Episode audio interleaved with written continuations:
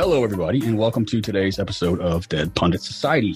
I am your host, your uh, your facilitator for the day. Uh, my co-host, as always, joining me on the line, Mr. Ben Burgess. Yeah. Got a great show today. Excited Yeah. to talk about some of the the hobby horse topics of the Democratic Socialist left. Um, you know, not not the hottest political issue on the table these days. We have uh, Minneapolis uh, burning. We have a number of issues leading up to the, the 2020 general election. You know, we have the collapse of the Bernie Sanders moment. Um, you know, we got this little COVID crisis. I don't know if you guys have heard about it.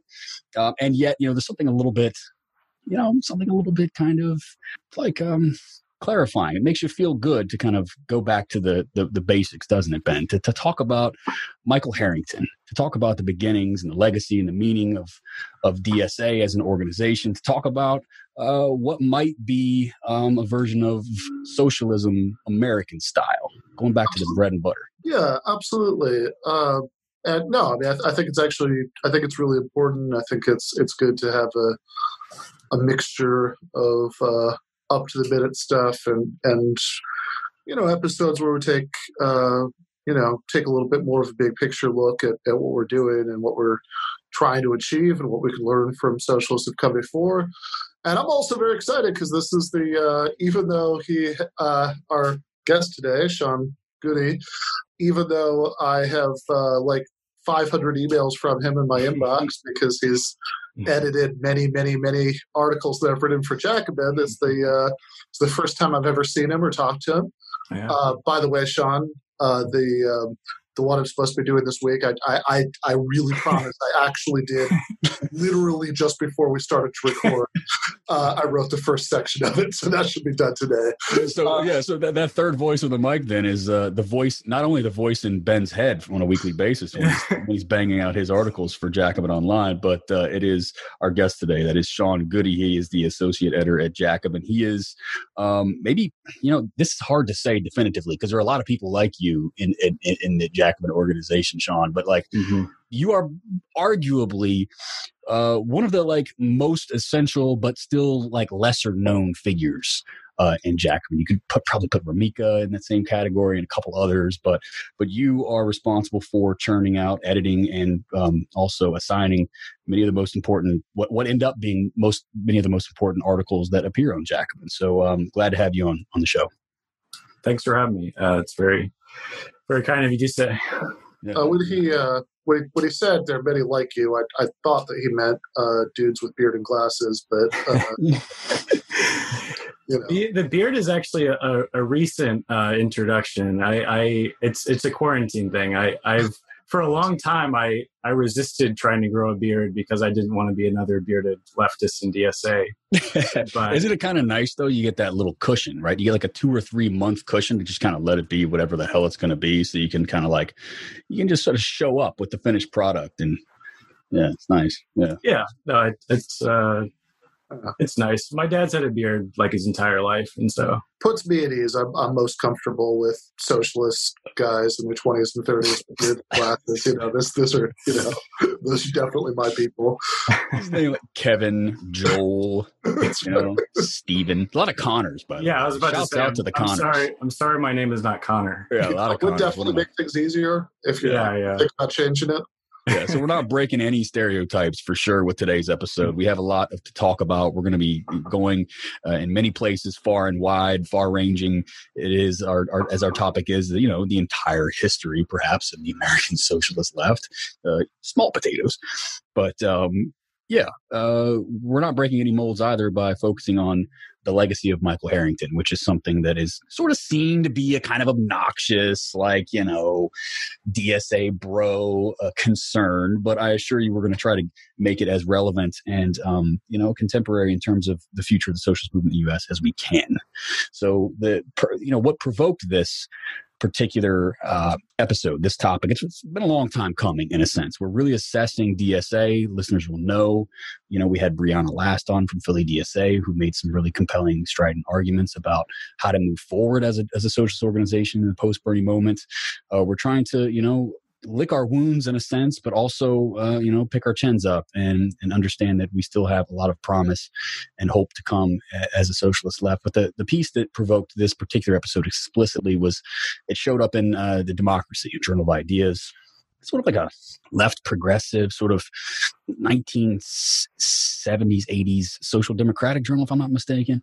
Uh, it was penned by Jo-Ann Mort former dsa member. It's called unlike mike she claims the democratic social of america is actually much larger much bigger than uh, it was in its founder's day but it has perhaps strayed from its vision and this is this is by the way not even the only recent um, it's not even the most recent article, only recent article rather. It's the most recent one, but it's not the only recent article to make this exact claim. If I recall, like a year or two in the Wall Street Journal of all places, there was a uh, Mike Harrington was a good civilized person who hated these DSA ruffians today. Yeah, you know, kind of article then. Yeah. So in essence, you know, these articles are penned by former sort of 60s radicals, maybe you know, DSOC members, former DSA members, people who would like to see DSA be little more than a kind of progressive wing of the Democratic Party. And they are, of course, upset with the developments inside of DSA uh, that has seen it turn away from the Democratic Party um, as its primary base of operations. We are now working in a more kind of explicit inside outside dirty break strategy. There are, of course, a number of different tactics and ideas about where DSA should go. But, but needless to say, the majority of members, I would say, are now at the point where they're certainly to the left of, of, of where that consensus used to be. Um, Sean, you've been a, a long-time member of DSA. You really kind of take your uh, political lineages back to Harrington. Give us your kind of immediate thoughts um, when this piece appeared. Yeah, that's right. I mean, just to set things out, um, I I joined DSA in 2014, um, and it was basically because of reading Michael Harrington. Yeah. quite literally, I I was in Baltimore at the time, and there wasn't a chapter, but you know, I I believe very strongly in this vision of democratic socialism. I believed in Harrington's brand of socialism and the the kind of broader tradition that he comes from, A. Philip Randolph, Martin Luther King, other other people like that.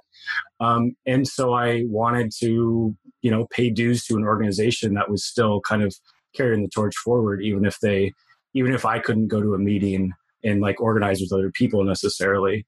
So that's, um, I also, I also, uh, first, among other things, one of the reasons I sort of jumped into the socialist pool was because of Harrington too. I, I was sort of on the, I was a kind of progressive Democrat um, around Occupy. Some of my ideas were sort of being unsettled. I was, you know, very involved in that and was sort of, I became more open, I guess, to, to anti-capitalism more generally and was sort of, sort of looking around for, looking around for things that sort of spoke to that in a real way. And Harrington's writings were like the first his were like the first writings I had encountered that I didn't associate with the kind of like loony left. Like this is a serious person yeah. who like has committed um his his ethical values are very much in line with my own a deep belief in democracy. But he was also he was also very serious about sketching out a kind of tentative vision, but also how to get there day to day, the day to day work that it takes to sort of build that. And then also he was like he knew social policy, he knew economic policy, he knew this stuff really well, and he was basically an autodidact. I mean, he he didn't go to school for this stuff, but he basically just boned up on it because he knew it was like important um, to the socialist movement. Mm-hmm. Um, so all of that was all of that was really you know inspiring to me, and so that's that's sort of where I come from, I guess, in terms of Harrington's influence on my own life. I don't I I don't necessarily share I don't necessarily have exactly the same politics, but I still like think that Harrington's a very important figure and some that someone that we should look to when we're we're thinking about these broader questions. Yeah. So let me let me ask you a clarifying question really yeah. quickly before we yeah. On. You mentioned that you were in the Baltimore kind of uh, scene in 2013, 14. I wasn't far in that moment, and I was in and out of the ISO by that time. It was a mm. sort of post Trotskyist organization of some kind, now defunct. Um, you know, and so when you say the, Harrington offered a version of the left that wasn't what you saw as the loony left, I mean, I think it's yeah. important for us to contextualize this, right? Because yeah. This moment, in this moment where like the kind of democratic road to socialism is becoming a very coherent kind of ideological and strategic orientation, in large part thanks to Jacobin, in large part thanks to the you know the, the cliques and groups inside of DSA. Um, you know, it's a little, it's easy to sort of look at Harrington now as this kind of as wishy washy guy. Yeah. But but we have uh, we have you know uh, benefited from the developments that have you know progressed since, in large part because of his wing of American style socialism, right? Uh, but but take us back to your, that moment in 2013-14 when you found Harrington, like contextualize the left as you saw it and, and offer up why it was that Harrington uh, seemed to, to, to be so idiosyncratic in comparison to that. Yeah, I appreciate that uh, clarifying question or clarifying follow up. Um, yeah, so I, I guess at the time, so I graduated from college in 2011, and I went to University of Iowa, large state university. Um, the left wasn't really that; it didn't have much of a presence um, there or elsewhere, really. And to the extent that there was a left, it was mostly kind of the remnants of the anti-war movement.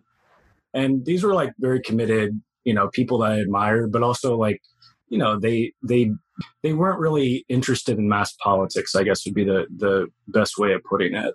They saw themselves as critics of society and they didn't really they didn't really want to be they didn't, they didn't want to sort of tarnish themselves with any of the kind of accoutrements, I guess you could say, of mainstream society. And so that that was sort of a way of rebelling, whether it was just like dressing in a really kind of crazy way or it was it was a kind of like uh, lifestyle politics that I saw mm. um, that I associated with the left. Kind of subcultural phenomenon. Yeah, exactly. Expression of one's, you know, inner, inner, uh, you know, yeah, you, yeah, the performative yeah, kind of leftism. Leftism is like a is like an identity, right? Yeah. You know, like you have a that you're, mm-hmm. um, you know, which which, you know, whatever. I, I'm sure lots of people are guilty of in lots of ways and to and, and to different you know different degrees right? But like yeah of course. you know but in like a pretty some of that stuff i mean like i i have those the same uh you know memories right? You know is, is like pretty extreme right? You know like people people like yeah. would, uh would not want to like everything about the way they sort of presented themselves and and um, and thought about politics right you know was was about differentiating themselves from uh, from what was uh, what was around them so like in a way like i think you can get so used to being isolated um, and and and not like uh, part of any sort of mainstream conversation that becomes a sort of perverse point of pride, right? Yeah, like, absolutely. you know, yeah. look at me and how radical I am. Uh, and of course, Harrington um, is is above all, you know, whatever else you know you want to say about what he got right, what he got wrong. Um, and you know, I mean, I've I've got plenty to say about both, but uh, but uh, Micah, who. Uh, uh, who, who's you know who suggested you might be a good person to, to talk to about this. Yeah, that's Micah Uetricht, online editor. Check him out uh, himself, um, you know, himself has probably read more Harrington uh, than I have, certainly. And uh, he said that uh, you probably read more Harrington than anybody else who knows. That's uh, probably so, true. So it seems like you'd be a good, uh, you know, good person to to get into this. So like before yeah. maybe kind of getting into the more uh, like fine grained like detail of of some of what he you know he talked about and and mm-hmm. some of what this article gets wrong and all that. Like like just sort of like like in a general sense, right? Like if you kind of think about the, um, you know, if you took the American Democratic Socialist version of that like old Stalinist graphic with like the uh, with the heads of Marx, and Engels, you know, Stalin and Mao, right? Yeah, yeah. You know, that that would that would go like Debs, I don't know, Norman Thomas, Norman Thomas. You know, uh, Harrington, right? You know, yeah, yeah, and. Uh, and so uh, those those first what one way to maybe kind of enter into some of this stuff is those first two guys were of course involved in the old uh, Socialist Party of America, which is also where where Harrington started, right? Um, Yeah.